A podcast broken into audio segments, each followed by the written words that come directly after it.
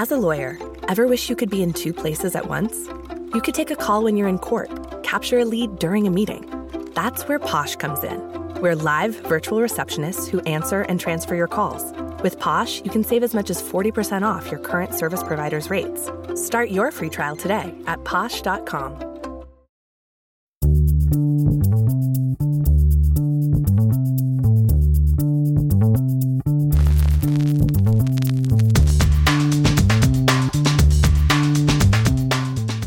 Pro Se, Law 360's weekly podcast. I'm your host, Amber McKinney, and I'm here with my co hosts, Bill Donahue Hello, hello. and Alex Lawson. Hi, everyone. Glad to uh, be here on the show with another exciting pro se for everyone. Yeah, we have our favorite, one of our favorite guests on, Jimmy Hoover, a little Yes. later. Um, he talked with Bill and I to kind of give a big picture overview of the Supreme Court term that just ended last week. You know, on Pro Se, we've talked as big opinions have come out, big, you know, cert grants and that stuff all through the term. But it's nice to kind of take a step back and get a survey of the lay of the land and what we learned from from the term. It was a good chat with Jimmy. We um uh some of the, it was sort of a, a talk about perception versus reality and how things went and how things people how people expected things to go. Um so it's a good chat. Stick around for that. Um but before then, we are going to spend a little time talking about the legal dimensions uh, to the tragedy in South Florida last month. Um, uh, about two weeks ago, part of uh, a building, the Champlain Towers condominium complex in Surfside, Florida, collapsed in the middle of the night. Um, the death toll currently stands at 60, but of course, there are about 80 people who are currently classified as missing. Um, so it's a, a, a really horrible tragedy, but there are um, some, you know, as as there often is with um, terrible situations like this, there is uh, there is a lot that the legal community is going to have to sift through here. Yeah, and it seems like there may be, you know, out of this tragedy, we may learn some lessons that protect people in the future as well. So, a lot to unpack here. But let's start with lawsuits that have been filed. What do we know about those? Yeah. So um, before we get into private litigation, I, I think it's you know it's obvious, uh, but but just to just to say it for the record, um, obviously government authorities have opened criminal and civil investigations into why this happened, um, what Yeah. what potentially led to it. Um, that is all ongoing, sort of behind the scenes. We will certainly keep you posted in the weeks and likely months ahead as if there's fines or criminal charges or or anything like that that comes out of this. Um, uh, but as of Tuesday, at least five private lawsuits related to the collapse have been filed. Um, they involve class action claims, individual claims. Um, they've been filed in state court. Um, many more of these kind of cases are expected to be filed in the weeks ahead.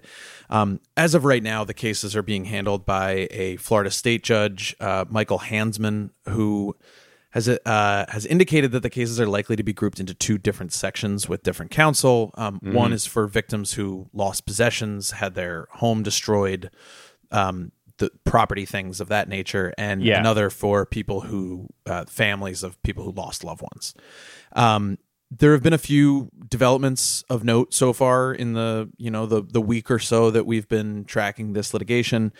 Um, last week, Judge Hanzman appointed a receiver to represent the condo association. Um, there had been talks of not only conflict of interest but also trauma because some of those people lived in the building and they had their you know that, that there's a they were a little too close here. So um, a receiver has been appointed to represent the condo itself in this litigation. Um, uh, the judge also expressed worry at one point that um, because it has come to light that the building had only about 48 million dollars in insurance coverage.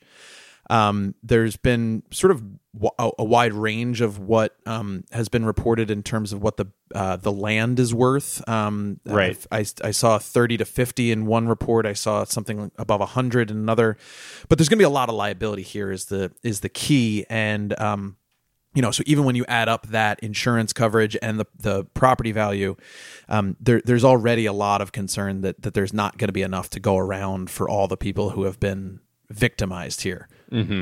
So, with those asset shortcomings in mind, um, the judge has been uh, very conscious that they they need to find ways to be careful with the way that this money gets doled out. And um, uh, this week he urged the plaintiffs' attorneys um, working on the case to provide their services for free, essentially on a pro bono basis. Um, Mm-hmm. He praised all of them and said, "Look, the, you are the you know this is the like I think he said the Mount Rushmore of the of the Florida plaintiffs bar, but um, but you know you need to view this as a, a different." Situation than a normal you know that that hun- over 100 people likely died here and um and there isn't enough money to to make everyone right. So um by yesterday wednesday basically all of the firms uh that were vying for to work on this case had agreed to do so on a pro bono basis. So um uh, they may get some fees based on whatever is recovered ultimately. Um, but uh, the the good news is they have agreed to sort of you know treat this as a special situation and and and um, you know represent these victims uh, as as sort of a public service. there are lots of different sort of spools of litigation, which I think you've walked us through here, um, both public and private. Um, but I know that when something like this happens, there's also a lot of attention paid to efforts, whether it's regulatory or legislative or whatever, to be more preventative um, about uh, stuff like this happening in the future. And I think the wheels are in motion on that um, already uh, in this uh, in in Florida. Here is that right? Yeah, I mean, there was a, um, I think maybe almost a decade ago now, there was a terrible building collapse in Philadelphia, and I remember that there was, you know, there was very quick short-term stuff of people criminal charges and negligence and all that stuff and then longer term reforms to the systems that Yeah. were in play perhaps uh, at a deeper level and i think that's the hope here is that um uh, you know that this does lead to to longer changes. I, I I wanted to shout out our Miami reporters Carolina Bolado and Nathan Hale who have been doing really good work uh, from the jump on this story. And Carolina had a great story yesterday about how um, uh, about this about how experts hope that there is um, some low hanging fruit that could quickly be fixed with some uh, legislation or ordinances that would address some of um, you know maybe uh, hopefully prevent some of this in the future. There's already been a working group put together to um, put together a report on changes that could be made. One thing that's being looked at is uh, how frequently buildings are inspected for structural flaws. Um, Right. Obviously, Florida has, uh, uh, you know, um, pounding weather uh, in a way that many states do not, especially coastal uh, coastal Florida. Yep. Um, and um, so Miami Dade County currently requires inspections at 40 years and then every 10 years subsequently. Um, now, changing that here might not have helped the Champlain Towers because there are lots of reports that we haven't got really gotten into because it's fairly early, but that you know that this building was inspected in 2018 and given um, a clean bill of health despite some some uh, red flags. So maybe changing those you know those inspection guidelines wouldn't have fixed this situation. But um, one of the things that has been discussed as a way to to improve the state's overall, uh, you know, structural integrity rules is to reduce the years before those inspections happen. You know, make them happen more often, um, and then enacting statewide laws for counties that don't have those rules because Miami Dade has them, but not Yep. all of Cal- not all of Florida has them. This is really interesting that that's one of the initial fixes because, personal note, I live in Jersey City and uh, the mayor of Jersey City, in light of this, proposed similar, you know, uh, ins- uh, inspections that were more frequent for high rise buildings because there's a lot in my neighborhood. Um, so I think that may be what's happening in a lot of cities around the country that they see this terrible disaster and they might take steps in their own jurisdictions. There's Yeah. been there there's been sort of a referendum even in the early days following this tragedy of like there was a condo boom in the last like I don't know 3 or 4 decades or whatever or however you want to define it and like that oversight of that could probably be stronger which I think is what you're getting at here Bill. Exactly, and um, uh, yeah, I saw similar legislation was introduced by a New York lawmaker, I believe, yesterday. Um, so you know, maybe across the country, people will be looking at this and saying, "How can we take a take a closer look at at big buildings like this?" Um, Another fix that's been suggested in Florida specifically would be stricter requirements for condo associations to have um, uh, better reserve funds so that structural problems can get fixed quickly. Uh, that 2018 report that I mentioned earlier found, quote, major structural damage in the Champlain Towers, but um, unit owners reportedly squabbled and, um, you know, disagreed over the uh, reported $10 million price tag to make those fixes. So, um, requiring passing legislation that requires buildings to keep more money on hand, sort of, you know, in a separate account that can't be waived by owners, it can't be voted down. Yeah. Um, that might help stuff get fixed when it needs to be. One particularly sort of bold suggestion for this would be um, to sort of affect a similar outcome if you don't want to force people to have their own money would be to create a system of government backed loans uh, for condo associations that need to make drastic repairs. If there have been if there has been a structural report that says this needs to happen quickly um, that condos can get sort of a 15 or 30 year sort of a mortgage like loan. Um, loans are already available for stuff like this but it's not on that long term government backed uh, basis. So you know the whole idea is just trying to incentivize people to actually fix these problems when they're identified. Um, and and all of this is is in addition to, um,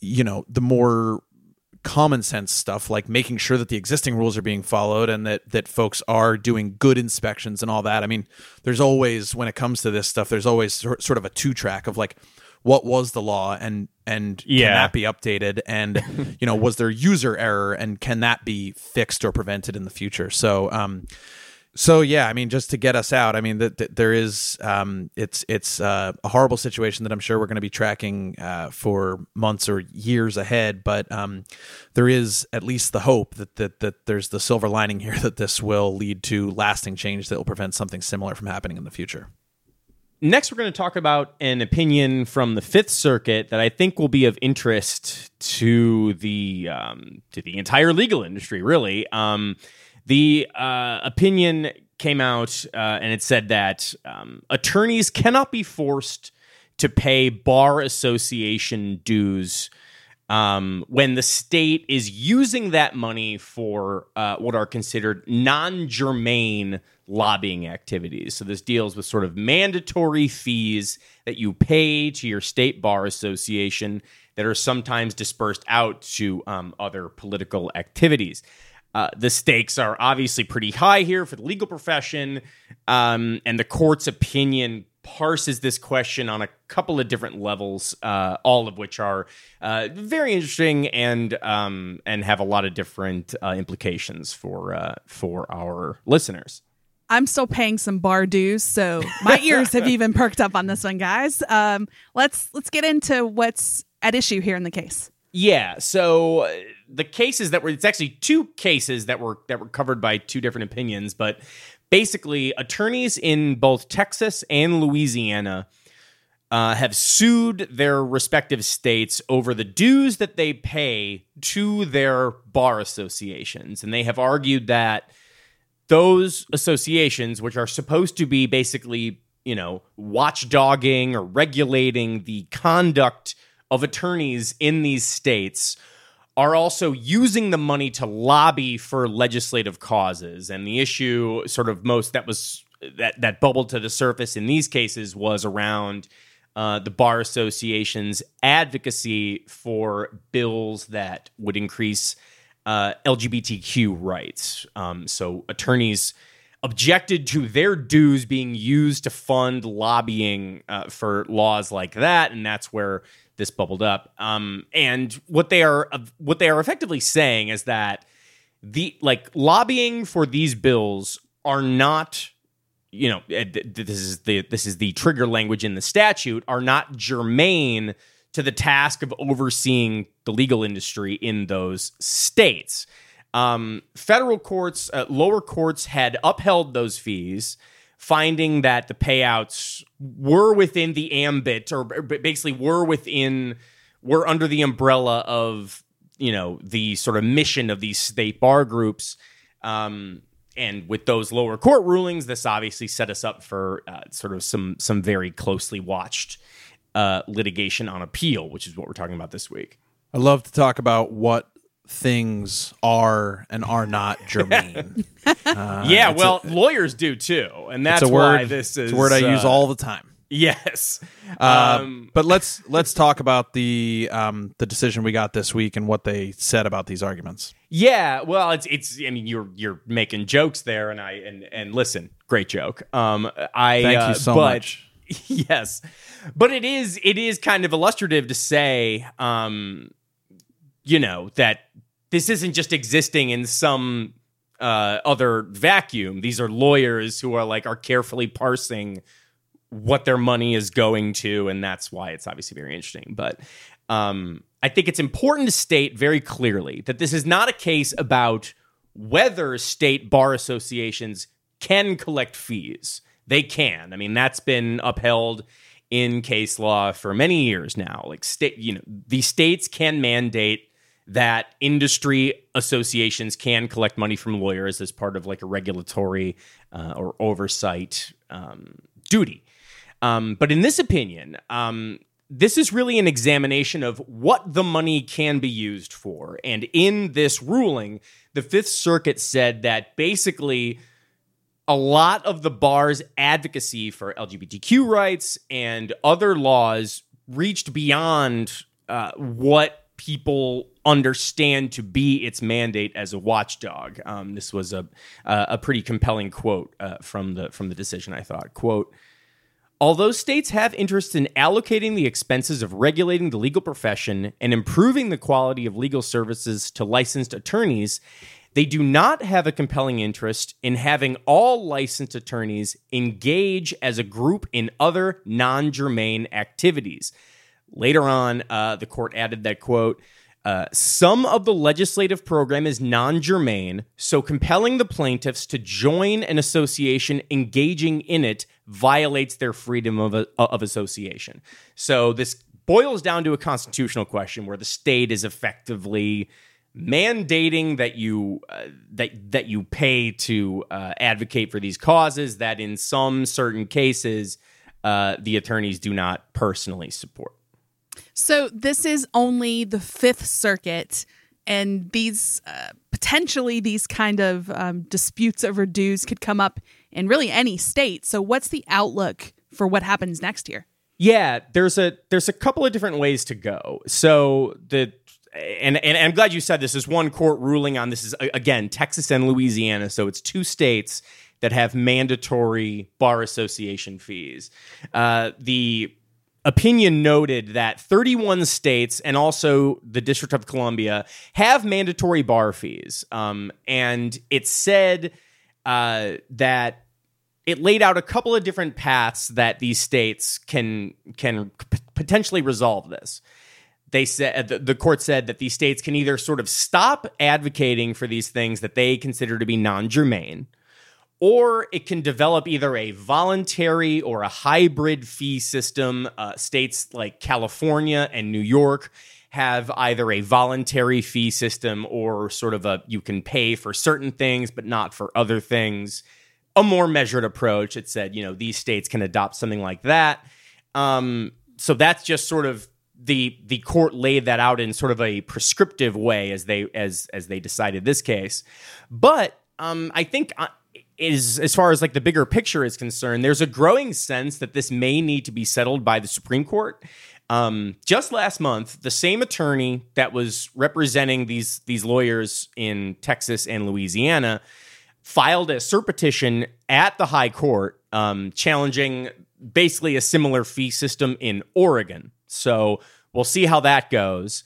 Um, the sort of central question here is whether the fees are in line with a 2018 decision in um, Janus, which basically strikes down mandatory fees in public sector unions. So that's like government unions basically saying that, um, you know, you can't use public sector union dues that may conflict with union members' political beliefs. Uh, state bar associations are functionally an extension of public sector unions in states where they require you to to pay dues to this bar association, right? So it's a different way of framing the same question. Um, the Supreme Court has denied petitions on this question um, very recently. I think three years ago, they denied sort of a facial challenge to mandatory bar association fees. Um, but as litigation continues to bubble up here in the lower courts, uh, we're likely to see a new push for that, uh, and uh, it's definitely something to monitor uh, for um, uh, for the industry.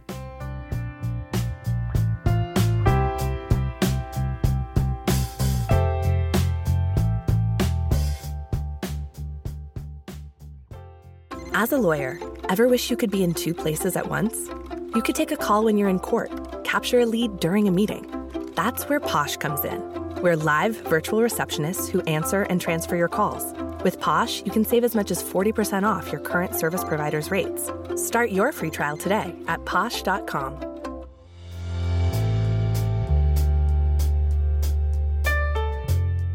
No one knew quite what to expect in the 2020 Supreme Court term.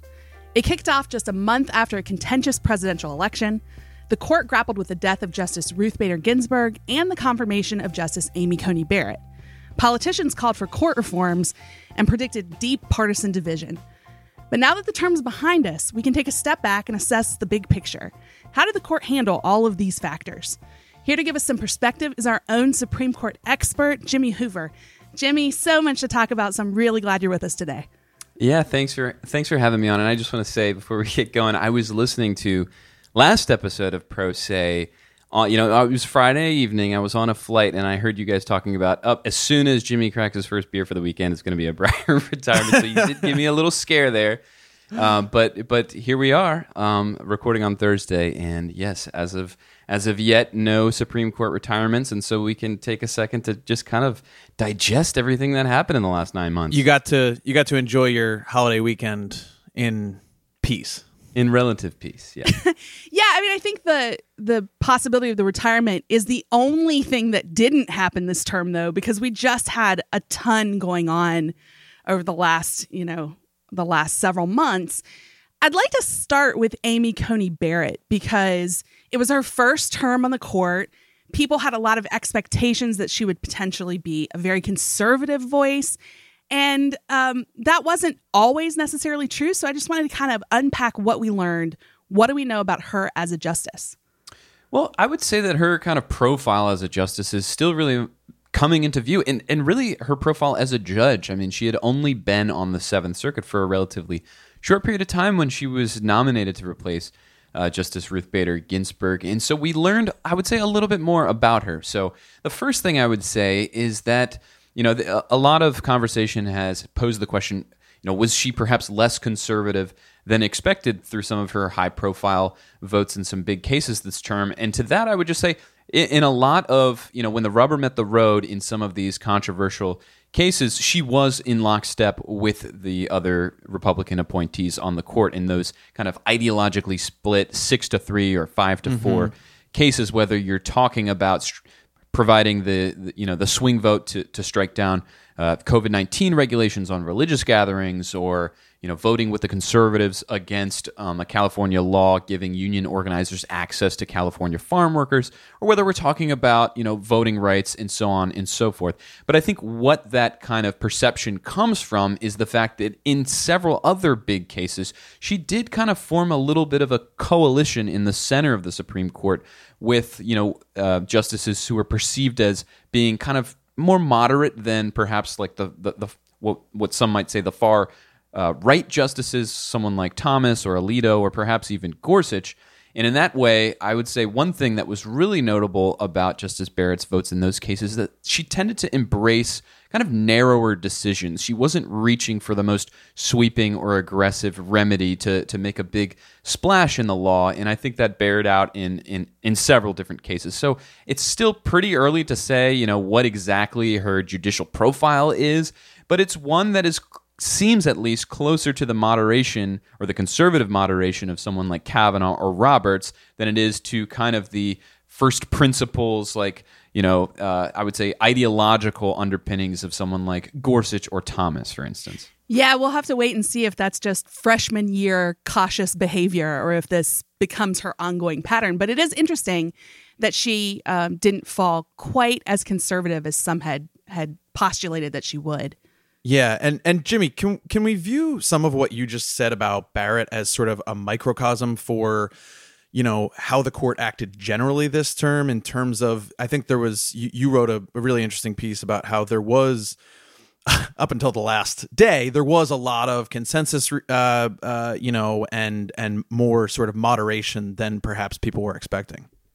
I think that was a big story of the term that there the court seemed at least to be trying to reach more consensus than perhaps it had in the past. I mean, there was a, a pretty noticeable uptick in unanimous decisions. There were 25 unanimous decisions in argued cases this term, which was about a you know a 40 percent increase over the term before, and they came in some pretty big cases. I would say, you know.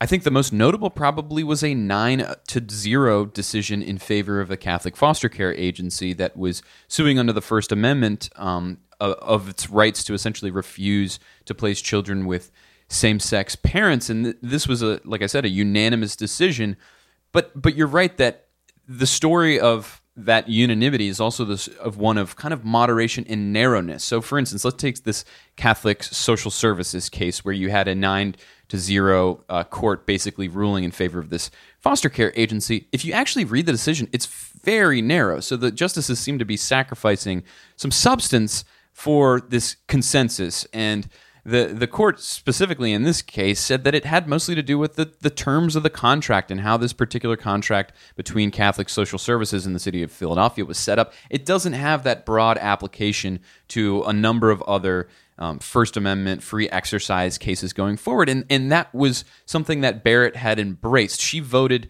with the majority to refuse to take that extra step to make a big splash in favor of religious freedom. And that actually, I would kind of say, frustrated some of the other more conservative justices on the court, like Gorsuch and like Alito, who wanted to see the court take that further step of making a big splash and, and hand down a landmark ruling overturning a 40 year old um, precedent that conservatives have long been, you know, gunning for, and also just kind of declaring that these are, you know, broadly protected First Amendment rights. And Barrett wasn't willing to go that far, even if she did write a separate concurrence saying, "I do like sympathize with these underlying legal arguments. However, this is not the case to kind of." take that next big step and we saw that like in case after case i mean even the non it wasn't a unanimous decision it was a 7 to 2 decision but even the affordable care act case you know that was decided on fairly narrow grounds that was a Right. 7 to 2 ruling upholding um, the affordable care act but it was decided on standing it, they didn't the court didn't actually reach the merits of the republican challengers uh, lawsuit which essentially said that you know the, the whole aca should fall as a result of the zeroing out of the individual mandate. And, and Thomas, again, he was with the, that seven justice majority, but he explained, you know, he thought the laws. Uh, defenders were pulling an about face. He really sympathized with the Republican arguments in the case. However, he said that you know this was just a case where they couldn't show that they had standing, and so that was kind of the story of the term that there were these broad, unanimous or near unanimous, narrow rulings. Again, up until the very last day when we saw a pair of kind of your predictable ideological split there. All six Republican appointees in the majority, and all three Democratic appointees in the minority. Yeah, so this is really an interesting um, sort of litmus test of how people feel that the Supreme Court should function. Like, is it a good thing that they are finding so much consensus so it's not as partisan as some had worried about? Or is this, in some ways, almost a cop out that they're only finding consensus because they're doing things so narrowly that now lower courts are still going to have to grapple with the bigger picture? Right. Nobody is getting nobody is getting what they wanted because everyone is Right. just they're trying to please everyone. You know, even if it's even if it's not what you wanted, you go at least go go strong for one thing or the other. But uh, I mean, yeah, lawyers love to say all the time that what they really like most is a clear rule, a clear, bright line, something that isn't mushy. And we had a lot of mush this term, I think. there was certainly a lot of mush, but I think too it was much mush. it was str- it was strategic mush, right? It was um it was intentional mush on the part I would say of the of the court's three liberal justices. And I and I keep circling back to that Philadelphia case and it, and it really reminded me of, you know, the famous Masterpiece Cakeshop case from 2017 about the Christian baker who refused to serve the same-sex couple. That was kind of a similar scenario where it, the court embraced this very narrow holding that you know in that case the Colorado Civil Rights Division hadn't been respectful enough towards the baker's religion and and the litigation over these wedding vendors in the context of LGBTQ uh, weddings is still playing out around the country. However, the liberal justices in this case, as in that case, were happy to join the majority's opi- the majority's holding in the case, the judgment, and you and you have to just assume it's because they're you know i- they're reaching such a narrow ground that it's not going to have those broad ripple effects that perhaps it, they it, the decision would have had otherwise had they not signed on to it. That's at least my kind of reading into a little bit between the tea leaves there of why you would have had all three liberal Democratic appointees in this case um, joining with the conservatives to rule in favor of the Catholic foster care agency. Jimmy, let's pivot to talk about some of the areas where they were maybe a little more declarative in in what their rulings held and more sweeping.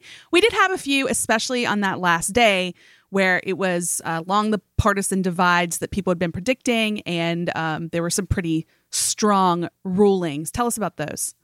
Yeah, so the last day was when any kind of illusion about harmony and kumbaya on the Supreme Court was pretty much shattered and, and over and done with. You had two very big decisions. Um, the, I would say the first, the biggest one was a case called Brnovich versus Democratic National Committee, and and this was a holding in which the court effectively narrowed Section Two of the Voting Rights Act, the 1965 law that discriminates or that prohibits discrimination in in voting regulations. And so, what the court did in that case was to basically uphold two Arizona voting restrictions that lower courts and plaintiffs said discriminated against minority voters and had a disparate impact on those communities. Um, and so the state of Arizona and the Secretary of State in that state, they went all the way to the Supreme Court and got a favorable ruling that, in fact, those two voting regulations in that case didn't violate Section 2 of the Voting Rights Act. But more importantly, is what the court said. And what the court said was that in order to prove um, that a particular set of voting rules violates the Voting Rights Act, you have to do more than show that these rules have a disparate impact on minority voters. You have to take in the totality of the circumstances to decide whether or not they were deprived of a quote equal opportunity to the ballot box. And so this is something that a lot of voting rights activists say is going to be increasingly hard to prove and you've already seen over the last, you know, several months and or years at least a number of states around the country enact some of these voting restrictions. And so this decision is kind of billed as one that, you know, in years to come could prove extremely difficult for plaintiffs challenging restrictive uh, voting rules around the country that have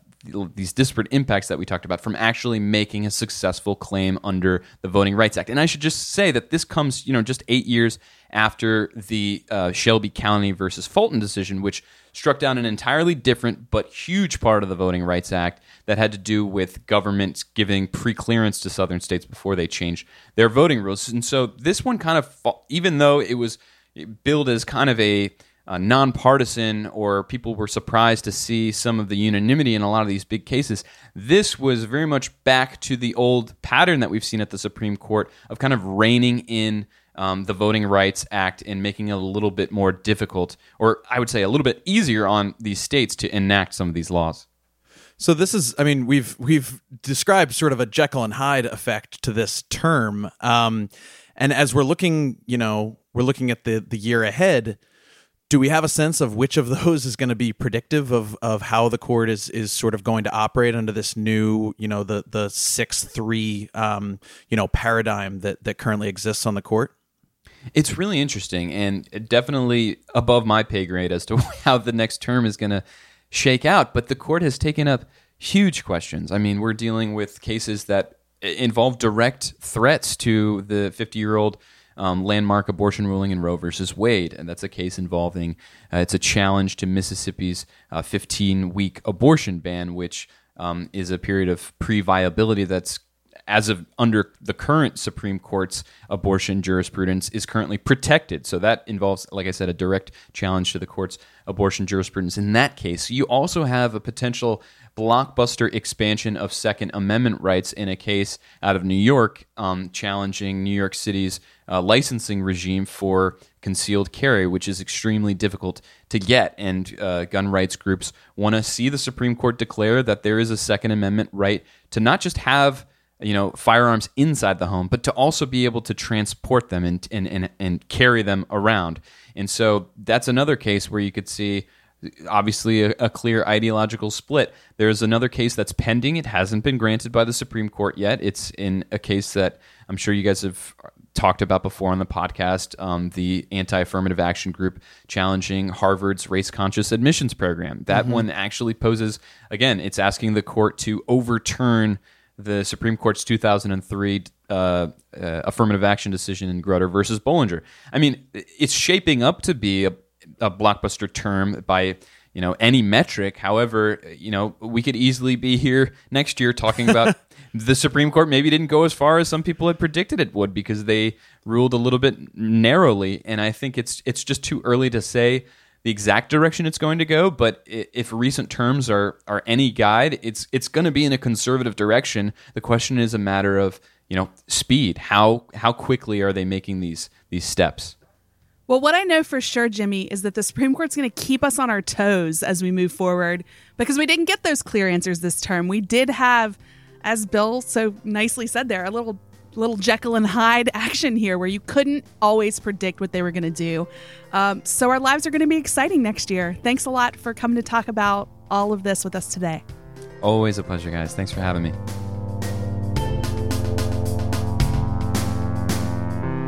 That'll wrap up today's show. But guys, before we go, I think we want to announce something to our audience, remind them of a special summer series we have coming up. We are kicking off the Pro Say Movie Club next week. It's going to be terrific. We're starting off with Big Daddy. Uh, no, no, Bill this is this is not right. I, We've I mean, talked I about oh, this. Right, right, right. Sorry, sorry, sorry, sorry. we are starting off with Legally Blonde. We are, and for good reason. It's the 20th anniversary next week Yes. of Legally Blonde, and also that movie rules. So, gonna talk all about that. I'm so happy we're doing this. yeah, we got a couple of these uh, in the in the tank already. We thought it would be kind of a fun thing to do uh, after the Supreme Court is adjourned and this sort of a slower time here in the summer.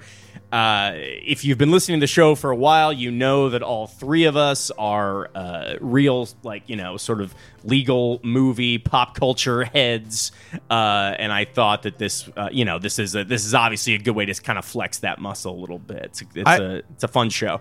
I would argue we are more pop culture heads that uh, have a have a legal podcast. That's so probably the only, right. That's fair. actually. The That's only totally true. appropriate thi- way that we've found to talk about movies is through the lens of the law. But you That's know, true. That's Oh, yeah. semantics. We're going to be leaning into our real strengths here, is what we're saying. Um, just for anybody that's a regular listener of Pro Say, you're still going to get your same, you know, recap of the week in the news um, every Friday. But on Tuesdays, you'll get these bonus episodes for at least the limited series we're doing them over the summer. Um, these are going to be great to save up and and plan your road trips this summer. And as you're sitting on a beach, they're going to be really fun. Love you planning road trip content for the listeners. I think I that's think that- amazing. Uh, hey, this is the year true. for that, right? We're finally like getting a little bit of normalcy back, but still flying is tough. It's hard to get those connecting flights. So I think a lot of people will be in their cars. We're back out in the world. We're watching legal movies and we're talking about them on the internet. So uh, stay tuned for that. Uh, we're really excited for it. So everybody can catch that first episode on Tuesday, and I'll see you guys back here next week to talk about more regular legal news.